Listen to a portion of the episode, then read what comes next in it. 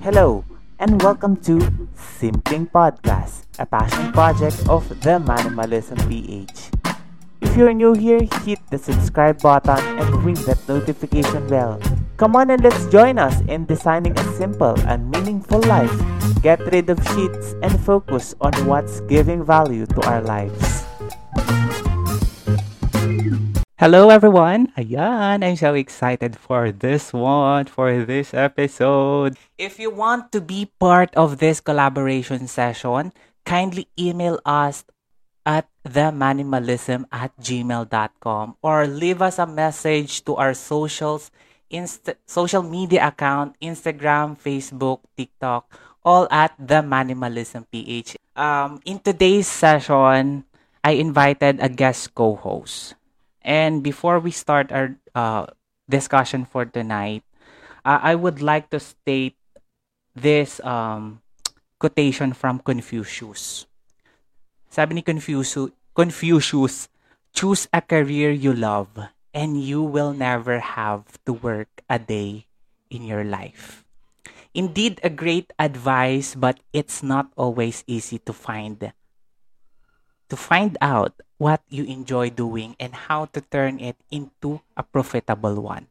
So, however, if you dare to question, how can I find my passion?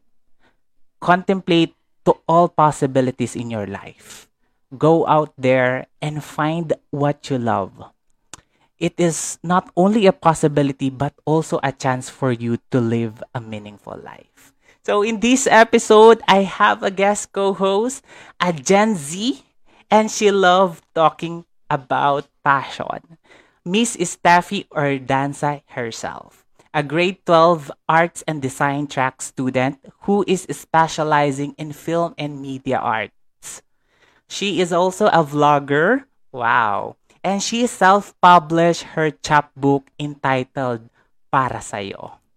Yes, indeed, this girl is really good in her chosen field since she directed and wrote a short film that participated in numerous local and regional film festival, including one for a charitable organization. Wow. Moreover, she manages also her social media accounts, an art page named C Luna Sen. So allow me intro- to introduce to you Steffi Ordanza. Hello! Welcome to our live session. Ayan. Kamusta ka, Steffi? Okay lang okay po. Lang po. Uh, uh, medyo, uh, medyo patapos na na yung break. Ayan, kamusta ka, kuya? kuya? Ayan. Ayan, medyo oily tayo ngayon, pero push it lang. Ayan. Halala. Oo. Sana all fresh, ano. Just to give uh, just to give you a background, me and uh, me and Steffi is a is cousin and fun fact, we we have the same nickname. Ayan. So, I am Peng and She is ako, Peng. Ako, Ayan. so, ngayong uh, ngayong session na to, Peng versus Peng. Pero Peng. Uh, no. Pero mag, magbabatuhan lang tayo ng mga point of views natin sa buhay. Okay? Kamusta ka? Kamusta ang schoolwork? Um, medyo um, medyo stressful, stressful, graduate na, sa wakas. Wow, congratulations! another chapter na naman natin stressful chapter.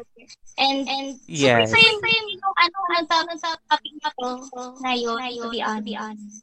Yes, and I know you are passionate about this kind of thing, di ba? Passion. Super big, super big word.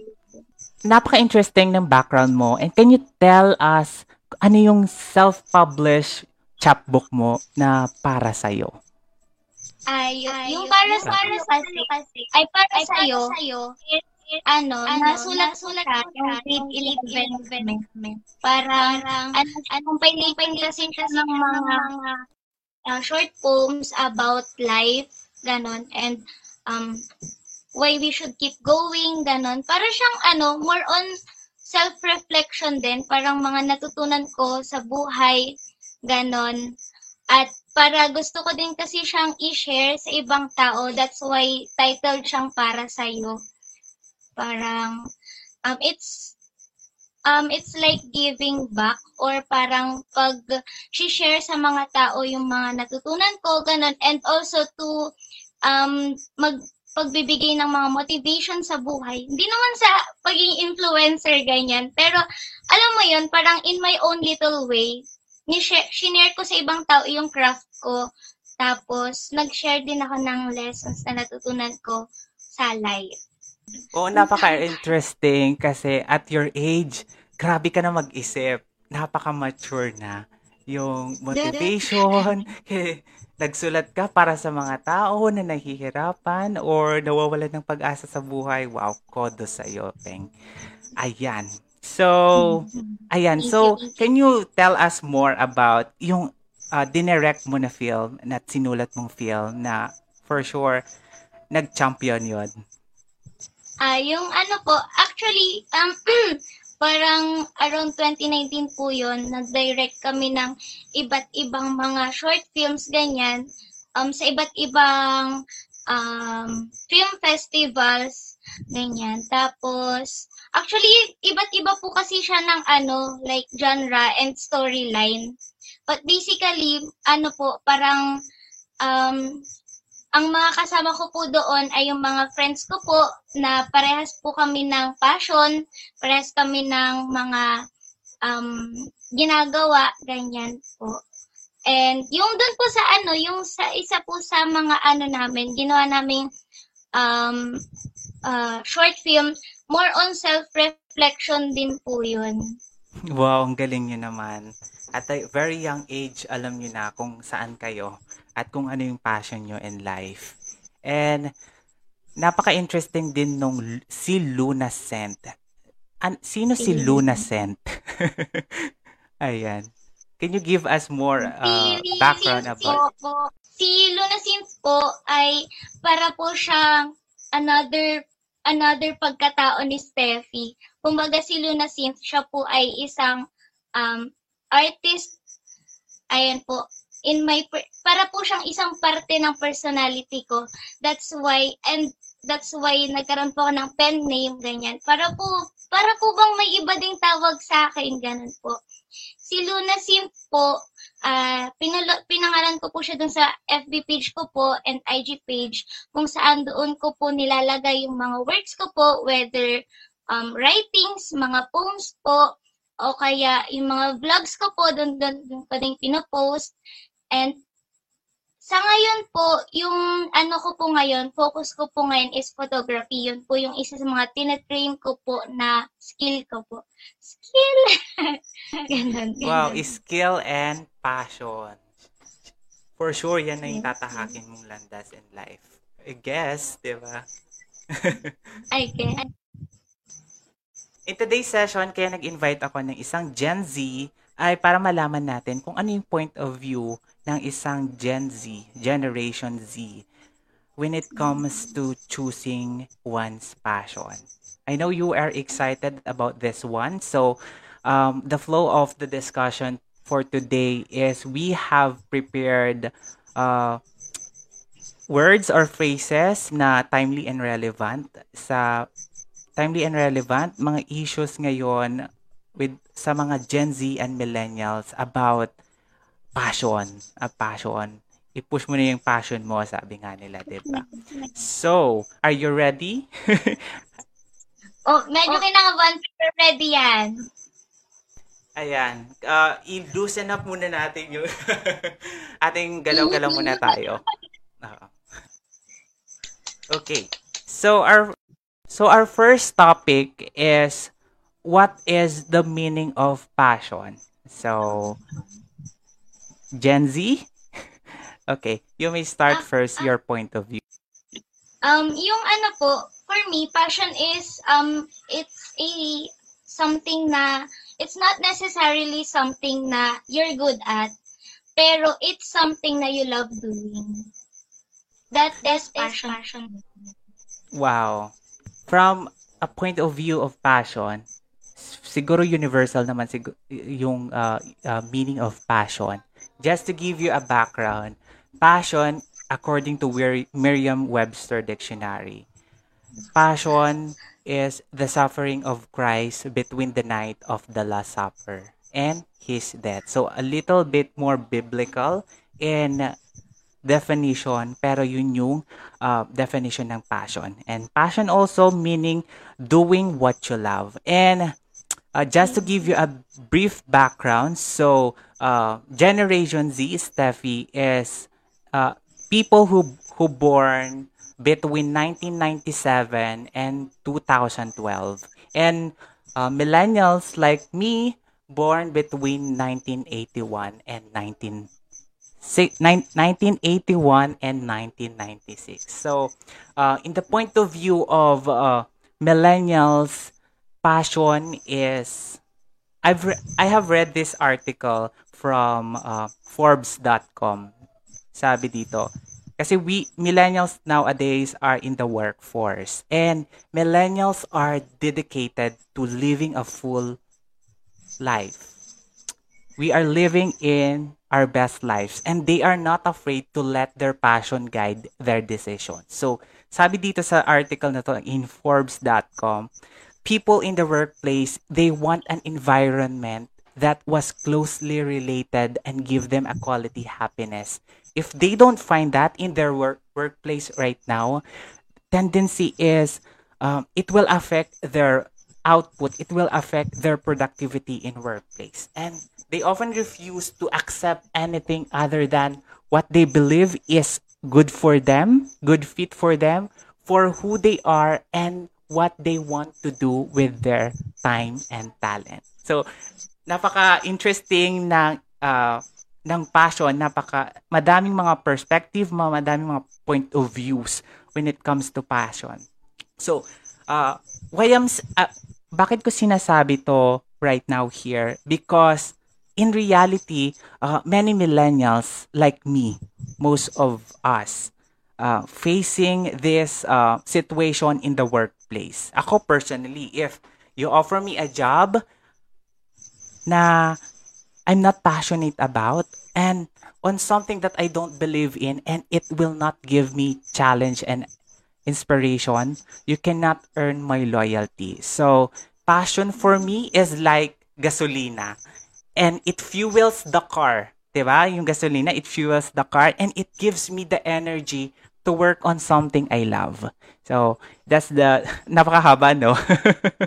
that's the definition. Sabi ko, ito lang yun. Tapos, grabe, meron po palang mga, ano, site, sighting-sighting tong si Kuya Alpe tungkol sa passion. Yes, kasi alam mo naman, madami tayong pinagdaanan sa buhay.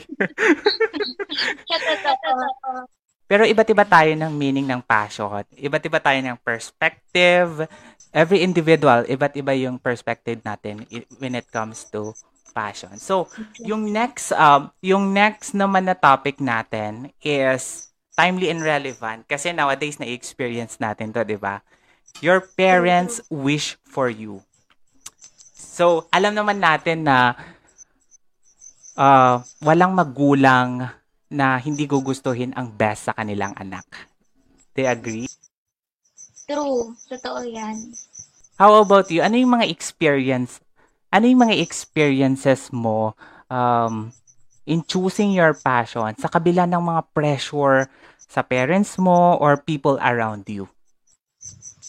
Um, syempre ngayon na ano, magka-college na ganon, and syempre in-expect ng mga tao yung kung ano ba yung course na kukunin kasi parang kumbaga it would most likely reflect kung ano ba yung magiging future job mo or kung ano ba yung magiging career path mo Ganon. And syempre, um, nakaka-pressure mamili ng course. What if yung piliin ko palang course, eh, hindi ko pala gusto? Ganon. Or what if, if it's not right for me?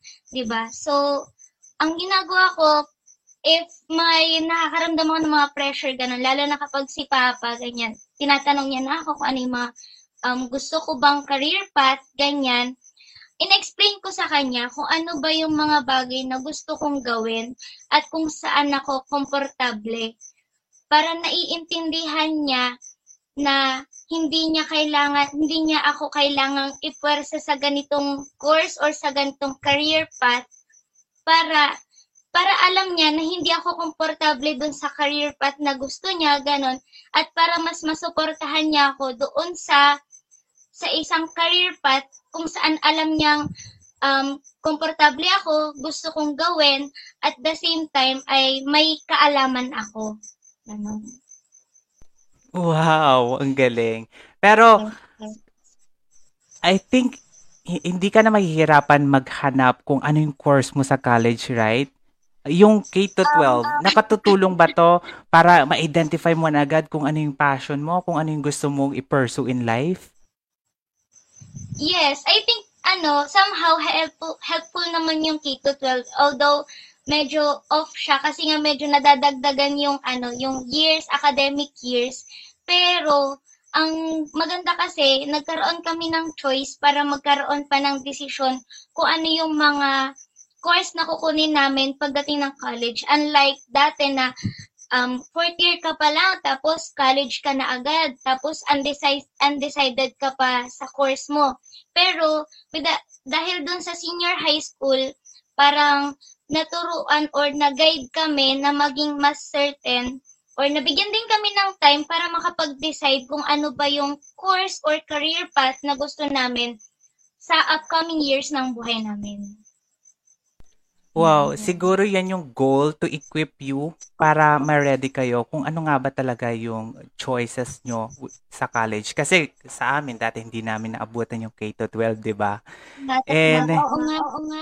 So, karamihan sa amin, we're lost kung anong gusto namin itahak na career or i-pursue na course sa college. Pero, ayan.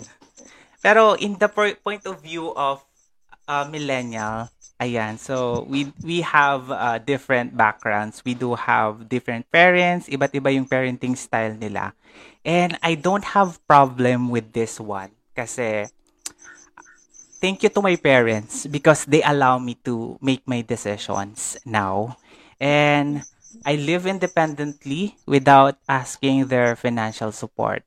And pero syempre may pressure pa rin sa mga people around me, sa mga, 'di ba, sa mga loved ones natin. Pero si mama and papa, they often told me na bumalik na ako sa corporate job because ano, because kailangan ko mag-earn ng living. Syempre, we, we need to earn money. And some people would say, uy, graduate ka ng accounting, bakit nandyan ka, nagbebenta ka ng insurance at nagvo-vlog ka at nagpo-podcast ka. Ano nang nangyari, di ba? so, yon So, pero I, I realized that I don't need to be pressured. Hindi natin kay hindi natin uh, hindi natin kailangan ma-pressure. Ang kailangan natin we I I won't I ang kailangan natin is we need to filter those comments and advices from those people around us. And kunin natin kunin natin yung mga advice na na sa tingin mo is makakabuti sa iyo. And yung sinabi mo nga kanina with your parents, you need to have open communication sa between you and your parents. Because this is important, 'di ba? In in choosing your career or in, in choosing your passion. Since uh, pinapabalik ako sa corporate ng aking mga parents, I ask them to suportahan nyo na lang ako kung ano yung path na gusto kong tahakin. Um, fortunately, supportive naman ang parents natin. And, mm sabi ko sa mama ko, makaya ko naman i-finance yung sarili ko. Kaya chill ka lang dyan. chill ka lang dyan and with those supports na binibigay nila, with with the love and support ng mga loved ones natin, it will give us fuel and motivation kung ano ano kung ano man yung gagawin natin sa buhay, 'di ba? Wow, luwala. Ano, ano? That's that that's one of the most important thing na kailangan kailangan natin. Yun yung parang pinaka mali, parang maliit na bagay kung titingnan pero super laking bagay yung love and support Kasi sobrang laki ng tulong niya as a person na gustong i-pursue yung passion. Kasi what's passion? What's your financial capability kung wala naman yung love and support from your family and friends? Sobrang laki talaga na mararating mo if you have those two, two diba? Keep going. Keep going. Exactly. And, syempre, sino pa ba magsusuportahan, di ba? Yung mga people around you, yung mga loved ones natin. Okay, lumalalim na yung usapan natin. Wag, wag. Kailan chill lang tayo. chill lang yung usapan natin. Okay, the next topic we have here is passion versus practicality. Okay. Uh, mauna muna ako. Medyo madami akong sasabihin eh. Pero, push. Okay. So, uh, point of view of a millennial, since kanya-kanya tayo ng status sa buhay, may mga pinagpala, they have the money, and the support to pursue their passion. Pero may mga tao katulad ko na you know na self-supporting from college to up to date. And I'm very honest with you guys, I choose practicality versus passion before to finish my college.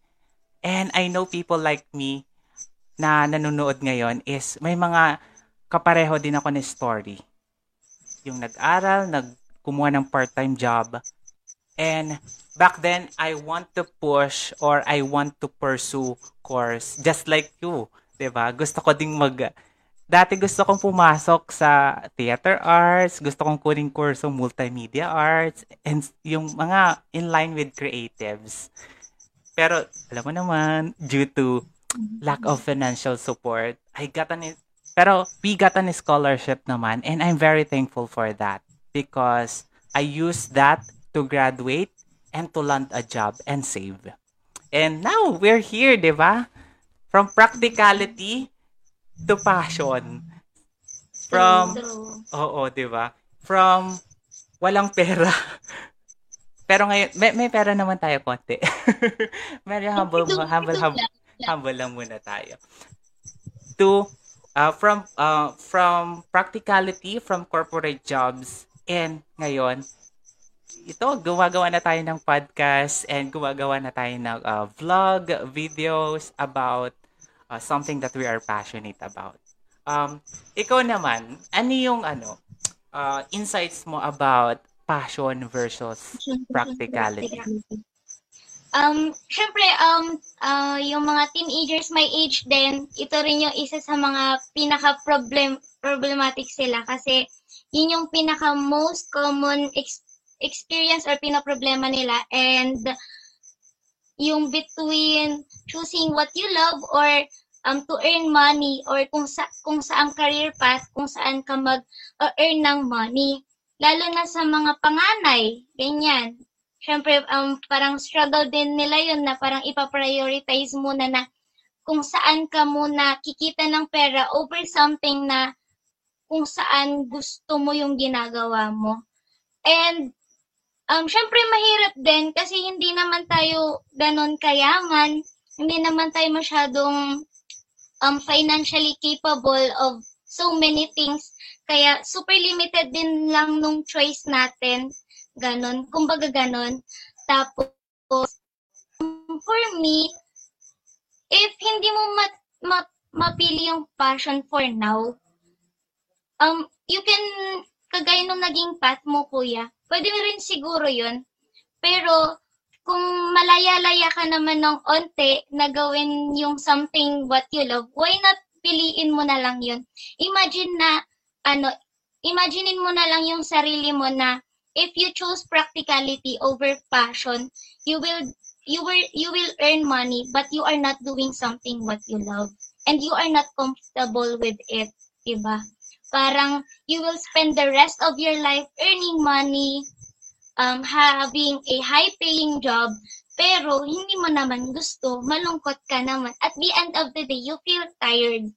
But not with passion na you're doing something what you love, And then, if na-acquire mo na yung enough skill, if nagkaroon ka na ng, um, kumbaga, name sa napili mong passion or career path, ganun, mag-attract ka ng mga high-paying jobs. And at the end of the day, of the day, you will be tired, pero happy tired. Alam mo yun, hindi ka magsasawa sa ginagawa mo. Gagawin mo, pipiliin mo pa rin siyang gawin over and over kasi masaya ka doon. Wow. Pero sa ngayon, masaya ka naman ngayon sa chosen path mo. Yep. Pero, um, I'm still expecting na I will stumble along the way. Kasi, syempre, hindi ko pa naman na-reach yung parang, kumbaga, final form ko as an artist, as a person. So, nag-expect pa ako na baka magkakaroon pa ng redirections in life. What if sa art, iba na pala yung gusto ko. For example, um, gusto ko ng um, directing films last year, pero ngayon naging into photography ako. What if bumalik ako sa writing, ganun po. Pero for now, um, since inaalaw din naman ako ng papa ko na, ano, um, pumili ng career path kung saan ko gusto, pipiliin ko talaga yung passion ko. Kasi I would love to imagine myself doing what I love and being passionate about it sa mga susunod na years ng buhay ko. Wow, sabi nga ni Grace Hadlock, thank you for tuning in, Besh. Ayan, there will be always, uh, there, there, there will always be redirection that you have to take. And at the uh, in along with your journey, ayan, madami ka pang mararanasan. Madami ka pang um, gustong tahakin aside from arts, 'di ba? Pero now, as long as you are happy, as long as it brings joy, kung ano man yung ginagawa mo, ipagpatuloy mo lang. Siyempre, in choosing passion daw, you are kumakawala ka sa comfort zone mo and you are taking risk. Ayan, habang hinihintay natin ang ating uh, guest co-host, ayan, magbasa muna tayo ng uh, mga comments here. Sabi ni Grace Hadlock, do what you like, love what you do. So, in every aspect of our lives, we should do what makes us happy. Okay, nandyan na ang ating um, guest co-host. Okay, ayan. Ready ka na? Yes, ready na ready. Nagkaroon ng technical dif- difficulties. But let's Sige, be. Let's Okay, okay. So, um, we are talking about passion, di ba? So, sabi nila, kapag tinake mo yung passion, ayan, it-take, uh, kumawala ka sa comfort zone mo. And, ayan, nandiyan ka pa ba? And you, you take also the risk. So, what is your, or what are your point of view with regards to this? Ano kasi, parang I'm that person who loves taking risks. Dati, super, ano, like, parang kahit na ano, pag, parang kumbaga parang gusto ko mag-jump dun sa opportunities and take the risk kasi parang ayoko kasi yung na yung nanghihinayang dun sa mga ano, sa mga opportunities na dumarating and kaila, and magstay lang ako sa comfort zone ko, ganun. And super dami kong natutunan dun sa mga times na nag-take ako ng risk. And ano, nakatulong din siya to build up my confidence, ang daming lessons na natutunan.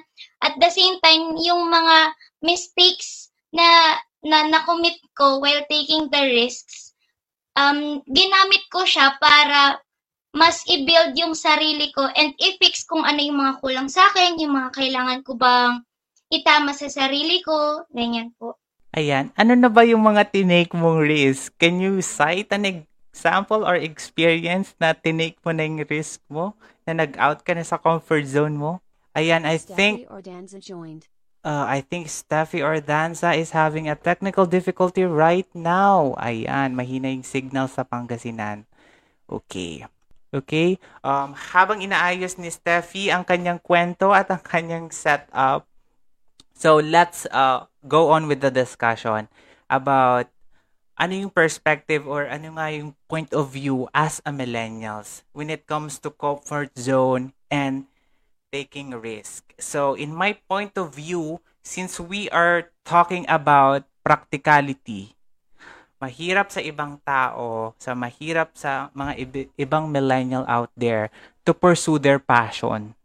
Kasi we need to earn a living and we need to pay our bills and some tayo ay breadwinner and we are helping our family giving back to our parents. So, some are lucky doing their passion and napakaswerte nila and taking the risk and some are having the hard time to figure out kung ano yung passion nila in life. And often sometimes we can't escape sa job na nagbibigay sa atin ng sweldo. Kasi if we quit the job that we have right now na, na nag, nagbubuhay sa amin or um, pinapasweldo kami, um, walang mangyayari. 'Di ba? uh, magugutom, magugutom kami, sino magbabayad ng bills namin, mga ganong effect sa buhay. And choose kung ano man yung pas- passion na gusto naming itahak sa aming uh, buhay. It's hard for us. Um, sabi nga, it's not practical for us kasi it will suffer our financial situation, our financial status. Since, uh, alam niyo naman, I love listening to people and doing this kind of stuff. Stuff, ba? I love um, interviewing people, learning from them. Honestly, I don't have a well-planned ex- is struct a well-planned um wala tayong uh, well-structured plan back then. And nag-quit tayo sa job. I don't have a well-structured um, vision and mission. Basta ang alam ko lang that I want to pursue vlogging and I want to interview people and learn from them. And that is the biggest risk, I guess, na ginawa ko sa buhay ko.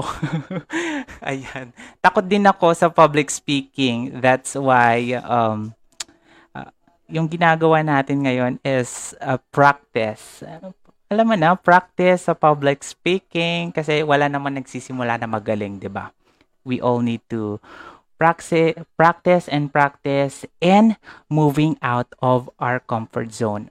Sabi ni Christian, no shame for those who choose to be practical. Maybe in a few years, opportunities will come knocking again, di ba? Who knows? Thank you so much for that, Christian. I love your insights because in life, ayan, kailangan mo ding madiskarte. Tita, ano na? sabi ni Scarlett Motif, ayan. Uh, habang inaayos ni Steffi, sabi ni Grace Hadlock, magandang topic ang comfort zone and taking risks. Ayan, if you want to tackle that, uh, Grace, alam mo na, mag-join ka sa next podcast session natin gusto ko tag i-guest dito, for sure. And I would love to learn from your insight kung ano nga ba yung uh, meaning ng comfort zone. Mga pag-usapan natin yung mga buhay-buhay, buhay-buhay corporate world natin, 'di ba? So, if you want to join us, ayan, message kita later after this um, podcast session. Hello? Madami na kaming napag-usapan. Anyways, kanina we are talking about comfort zone and taking risk. So, as a as your point of view as a Gen Z people, ayan. So, ano yung uh, takeaways mo or kung ano yung point of view mo when it comes to taking your taking out of your comfort zone and taking the risk. Ayan. Um, kasi uh, yung generation kasi namin, feeling ko lang naman, not generally, pero na-observe ko din na most of us po ay willing na po talagang mag-take ng risk. Ayan, parang gusto na po nila sigurong mas will mas free na sila na lumabas sa kanilang comfort zone and discover the things around and outside their comfort zone. Para po siguro para kasi parang if you're taking the risk, mas malaki yung space mo for, malak- malaki pa kasi yung space namin for improvements. Ganun po. And taking risks is very helpful po para mas lalo pa naming ma-improve yung sarili namin. Very well said. Pero kanina, kasi we are having technical difficulties and hindi namin narinig yung stories mo about taking risks. So, pwede, ba, pwede bang paulit-ulit kung ano yung uh, scenario sa buhay mo na ginawa? Kung ano yung ginawa mo na nag-take ka ng risk? nag-take ng risk at sumaway, pasaway talaga. Tapos yun nga po, parang punta po ng QC mag-isa. Tapos, ang dala ko lang yata na pera nun is 800. Tapos, punta ako doon, tapos nagpasundo ako kay Aliyah, ganun. Tapos, hindi ko na, wala, wala, wala na talaga akong okay kung ano yung mangyayari sa akin pagkatapa ko ng QC kahit mag-isa, ganyan. Basta, ang alam ko, may kamag-anak akong kilala, ganyan po. And at first talaga, nagalit si Papa. Kasi nga, syempre, mag-isa akong pupunta. Syempre, kasi mag-isa akong pupunta, ganyan. Pero nung in-explain ko naman kay Papa na gusto ko, gustong gusto, grabe, nakikipodcast yung mga aso namin. may mga point of view din sila. may, may point of view din silang gustong sabihin. Okay, back to the topic. Ano, in-explain ko naman kay Papa na gustong gusto ko kasi talagang pumunta dun sa event na yon parang uh, kasi yun talaga yung time na super passionate about ako about writing and andun yung mga inspirations ko sa pagsusulat. Tapos gusto ko silang makita sa personal, gusto kong makita kung paano silang mag-perform ng mga pyesa, ganun. And ayun, from that experience, ang dami kong natutunan. At, at natutunan natutunan ko din na magdala ng ekstrang pera pagtatakas. yun, yun lang siguro. Ayan, naalala ko pa yan. Siyempre. diba? Ayan, nagulat nga ako, uy, bakit ka nandito? Diba? bakit ka nandito sa QC? Diba? Kasi, hindi kasi normal sa, anong, anong age mo noon dati? 16! Grabe!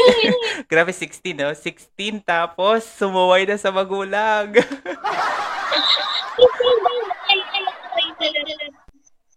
Pero syempre, hindi naman yun great example. Talagang kapag ano, hindi naman siya experience na dapat gayahin ng iba sa mga nakakanood. Huwag niyo masyadong, huwag niyo masyadong gagayahin. Konti lang, ganun.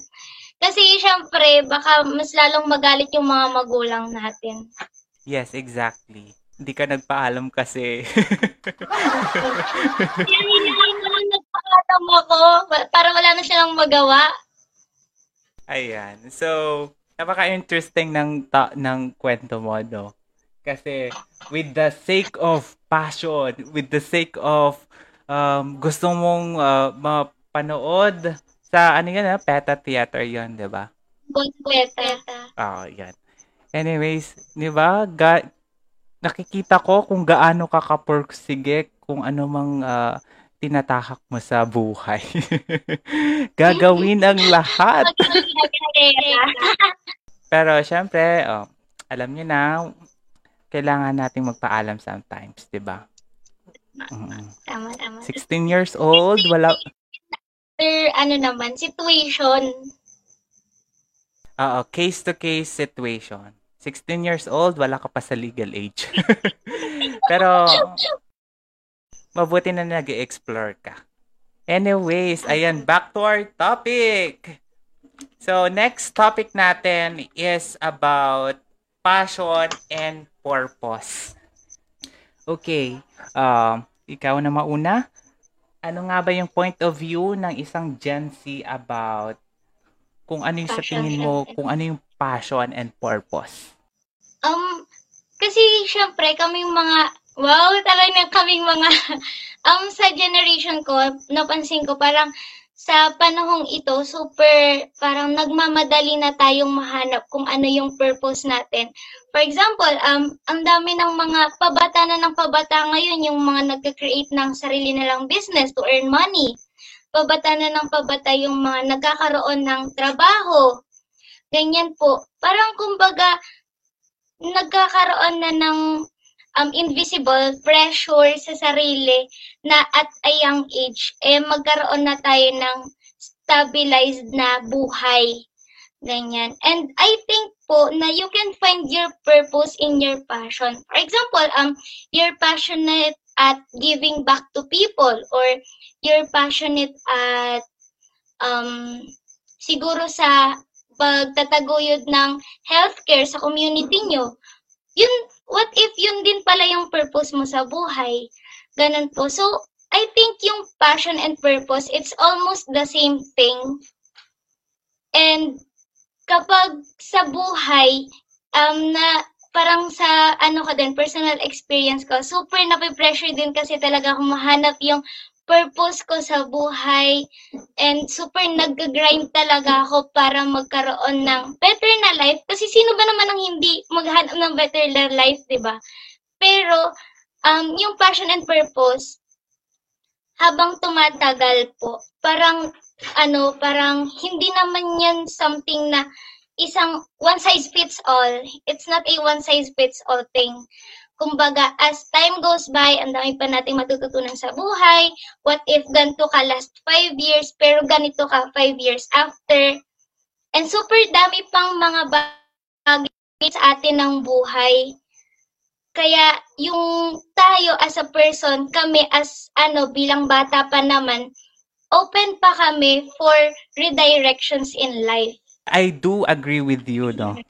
Kasi, ayan, wait lang tama ka naman. Passion and purpose, parang kambal sila, 'di ba? Kasi passion, doing what you love. And purpose, ito yung fuel mo. This is your motivation to love even more kung ano yung passion na ginagawa mo sa life, kung ano yung work mo. So, the same point of view as mine. So, people in my age, nasa workforce na kami. And as a millennial, passion for us.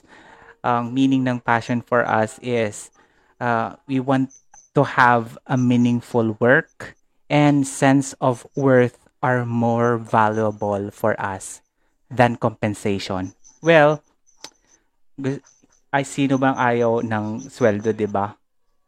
Lahat naman tayo nagtatrabaho para sa pera. Pero millennials like us want also to be appreciated and being valued sa company. We na kung saan ka, sa, kung saan company meron kami kung saan company kami na belong. 'di ba? Nauutal pa ako. So purpose naman. I think this is much deeper sense. In a sense deeper deeper as deeper, ano daw, ano daw. Much deeper siya kaysa sa passion. Kasi, dyan na pumapasok kung kanino tayo bumabangon. Para kanino tayo bumabangon sa buhay. Our deepest why kung bakit tayo nagtatrabaho. To be honest sa'yo, I don't know pa ngayon in this moment kung ano yung purpose ko in life. And I believe I can figure that out soon as we go along to our journey. So, but one thing for sure, if we do have that deepest why, we become more passionate on what we are doing and give gives us motivation and drive to be more to be a better person someday. Oh, pa-beauty queen na yung makasagutan natin, no? ano, ano, Oo, pero wag. Doon tayo sa chill, chill mode chill, lang chill, tayo. Oh. Ayan. Kasi ano, ano, lessons na ano. So, passion and purpose. kayo guys, yung mga nanonood sa ating sa sa mga live audience sa inyo, we would love to hear your point of view with regards to passion and purpose. Yan, babasahin natin yan later on. So, let's move on to our next topic, the misconception about choosing your passion. So, can you insight in sa age mo ngayon, ano yung mga misconception about choosing their passion? Um, feeling ko, ano, from personal experience din, isa sa mga top misconceptions in choosing your passion is it's a selfish and egoistic act. Like, ano ba yan? Pinili mo yung ano, yung gantong field, di, kung ano, pinili mo yung ganyang field porket gusto mo, ganyan, ganyan. Eh, mas, magala, mas malaki naman yung sweldo dito. Ganon. I think, ano, kasi as a, ako din, parang sometimes I don't, I feel guilty, ganon. I feel selfish kapag nagre-reflect ako sa mga ginawa kong decisions for the past years.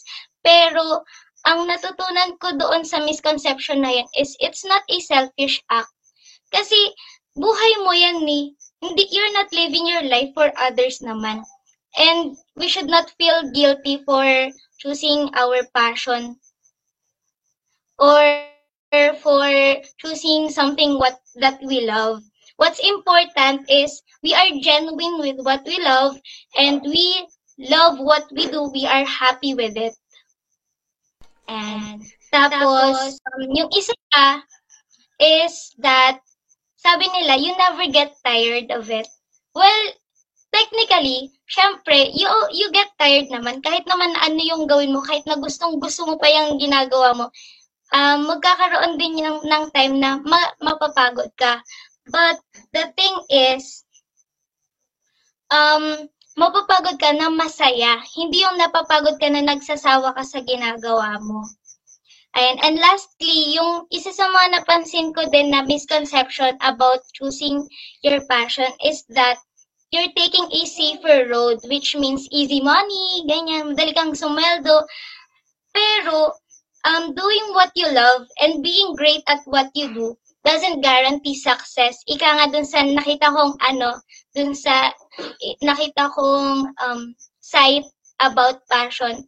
Um, uh, ginagawa mo yung gusto mo, you are doing what you love, you are good at it, but it does not mean na mag magtatagumpay ka doon or you're you're a successful person already.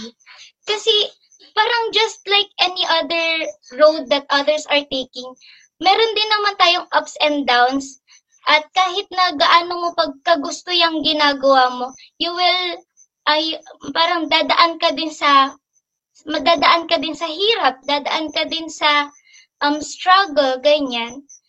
Ang, ano mo lang, ang parang pinaka, pinaka up mo lang sa ibang tao who didn't choose their passion is that you're doing what you do and you are doing good at it. Ayan. Yan po yung, yung ano, ano. Ano And- ko na mismo choosing passion. And sabi mo kanina, choosing passion is a selfish thing, which I disagree.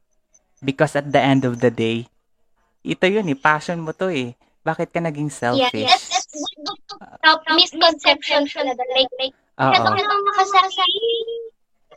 Oo, kasi you know at the end of the day na ikaw ang magbe-benefit para sa'yo. Yung ginagawa mong passion. That's why Yeah, this yeah. is not a selfish thing. Okay. And I agree also with you kasi in life, nahihirapan tayo. Minsan, dumarating tayo sa point na, Uy, pagod na ako. Gusto ko na magpahinga.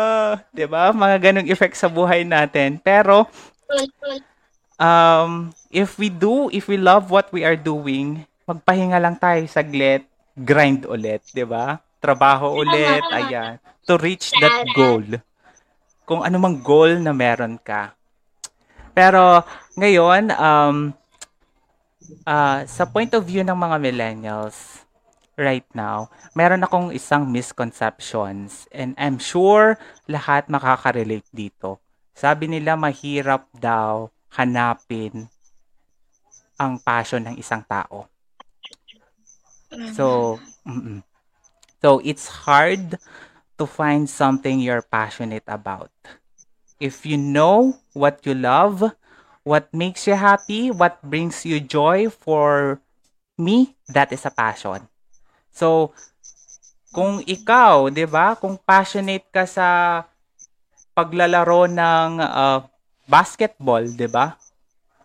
Paglalaro ng online game. Oh, 'di ba? You are passionate. It brings joy to your life. That is your passion, 'di ba? It brings happiness. And minsan maso-surprise na lang tayo, 'di ba? Nakita na natin yung passion natin. And you also need to become a little more self-aware and notice what it is that brings you joy.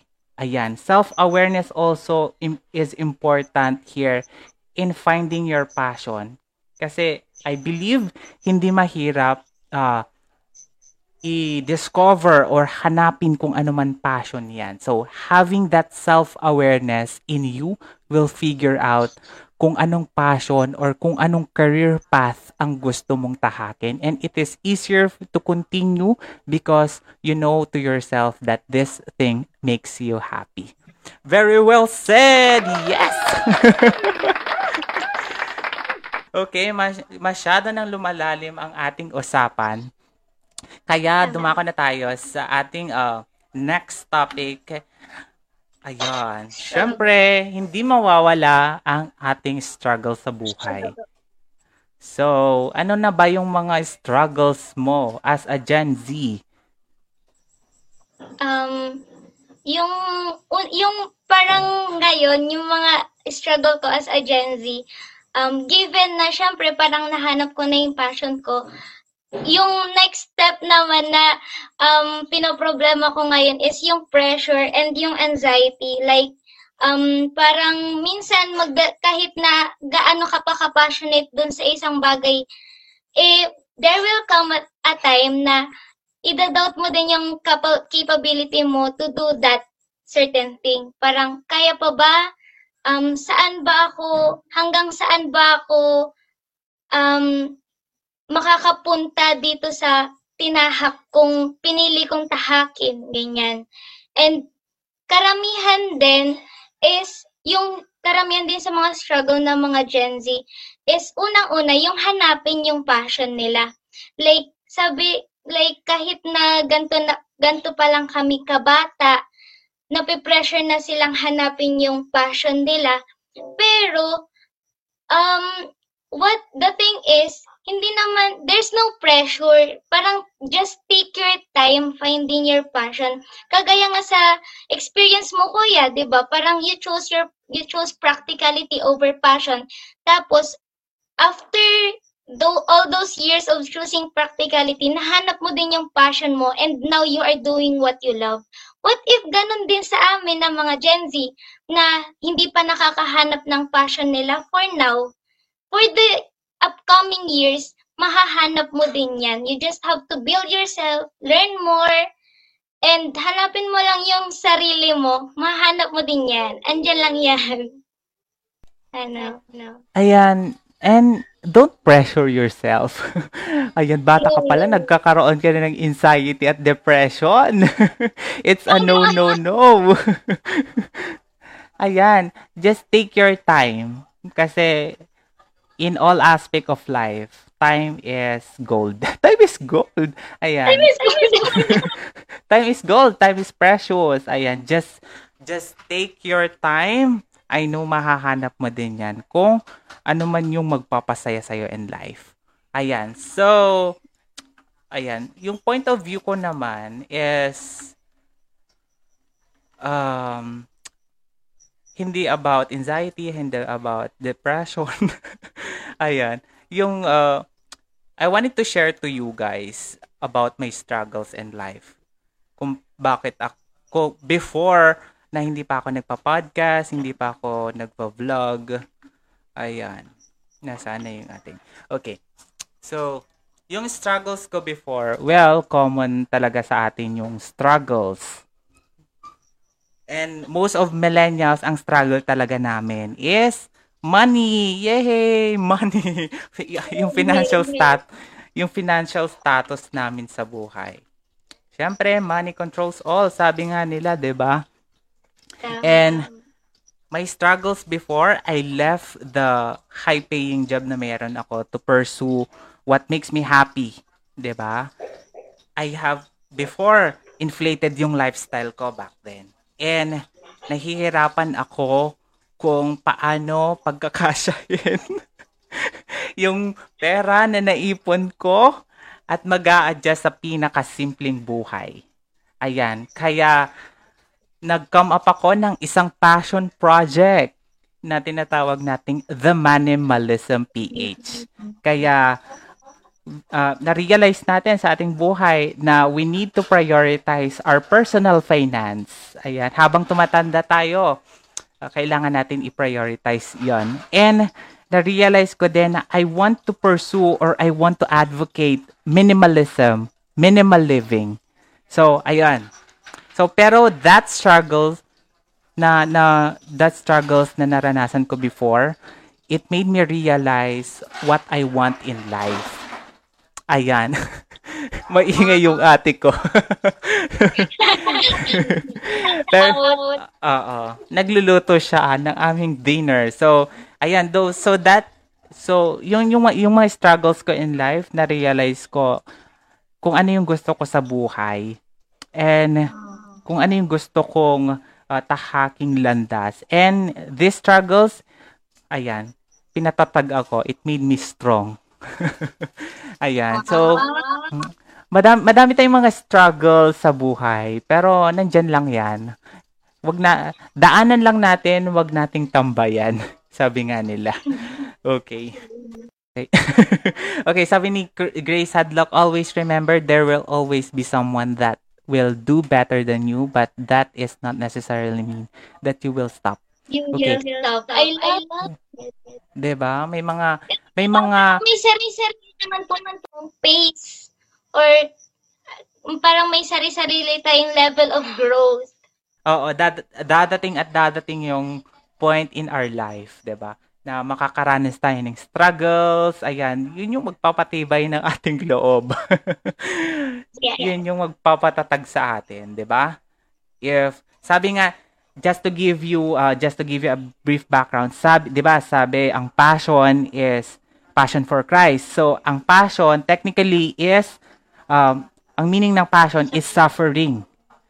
So, 'di ba? If you choose your suffer, you should um, alam mo na yung mga uh, parating sa iyo na you, na magsasuffer ka talaga in choosing your passion. Okay. And it's, okay. it's suffering and, and, ano yan? Ano yan? Sorry, sorry. Hindi ka na narinig. Uh, sabi ko, passion is worth suffering for. And at the end of the day, ayan, kung anong magpapasaya sa'yo, push mo lang yan. What is your advice to individuals in your age who are unclear about their passion and having the difficulty deciding on a career path? Okay. Um, um ako. Yeah. Or ikaw, or ikaw muna. Ikaw muna. um, yung advice, nakakala ko na ano, ano po na stabilized person ka na, girl. so, yung ano, advice ko sa mga kasama kong Gen Z na hindi pa nahanap yung passion nila, ganun, or you are having difficulties, nagdadalawang isip ka pa, lalo na ngayon na magka-college na tayo, is that choose something you love. Siyempre, that's the whole point of choosing your passion. Do something you will love. And sabi nga nila, follow, following your passion is a journey and there is no real destination. Kahit nagaano mo pa kagusto yung passion, ganyan, yung, yung yung tatahakin mo throughout the, your journey, marami pang babaguhin yun sa'yo as a person. And you just have to trust the process. There will always be doubt. There will always be redirection. Pero bata pa tayo and there is a very, very vast space for improvement. So let's, let us not be too pressured. Ayan, bata pa tayo and marami pa tayo, marami pang iaalay ang buhay sa atin. Marami pang ituturo ang buhay sa atin. So, chill ka lang dyan, sis. Ayan, Ayan. yun lang, yun lang po. oh, chill, chill lang, sabi ni, ni, ni Peng. Ayan. Tama ka naman. We, we have a lot of time. And at some point of our life, may mga redirection. Pero, if you know your passion, hindi ka mawawala. And, for me, also, I would love to, um, wow, ano na, no? Akala mo naman, no? Best, best, ano na, best in passion na tayo. Nagbibigay na ng advice. Pero, pero for those millennials out there, pero for sure, lahat to applicable. Mapa Gen Z, mapa millennial. Kasi hindi na, we don't know where you're coming from and hindi namin alam kung ano yung pinagdadaanan nyo in life. If you don't put your own happiness in your own hands, baka magsisi ka sa huli na hindi mo nagawa yung gusto mo sa buhay. ba? Here, here in um, Simpling Podcast, here in the Minimalism PH, we want to impart to you that we are here in this world to live a meaningful life. Okay. 'Di ba? Ganun lang kasimple. Thank you for listening. If you enjoyed this episode and you'd like to help support the podcast, please share it with others, post about it on social media, or leave a rating and review. To catch all latest from me, you can follow me on my socials Instagram, Facebook, TikTok, and YouTube, all at The Minimalism PH. And if you missed this episode, you can check it out on Spotify, Google Podcasts, and Apple Podcasts. See you again next time. Keep safe, everyone.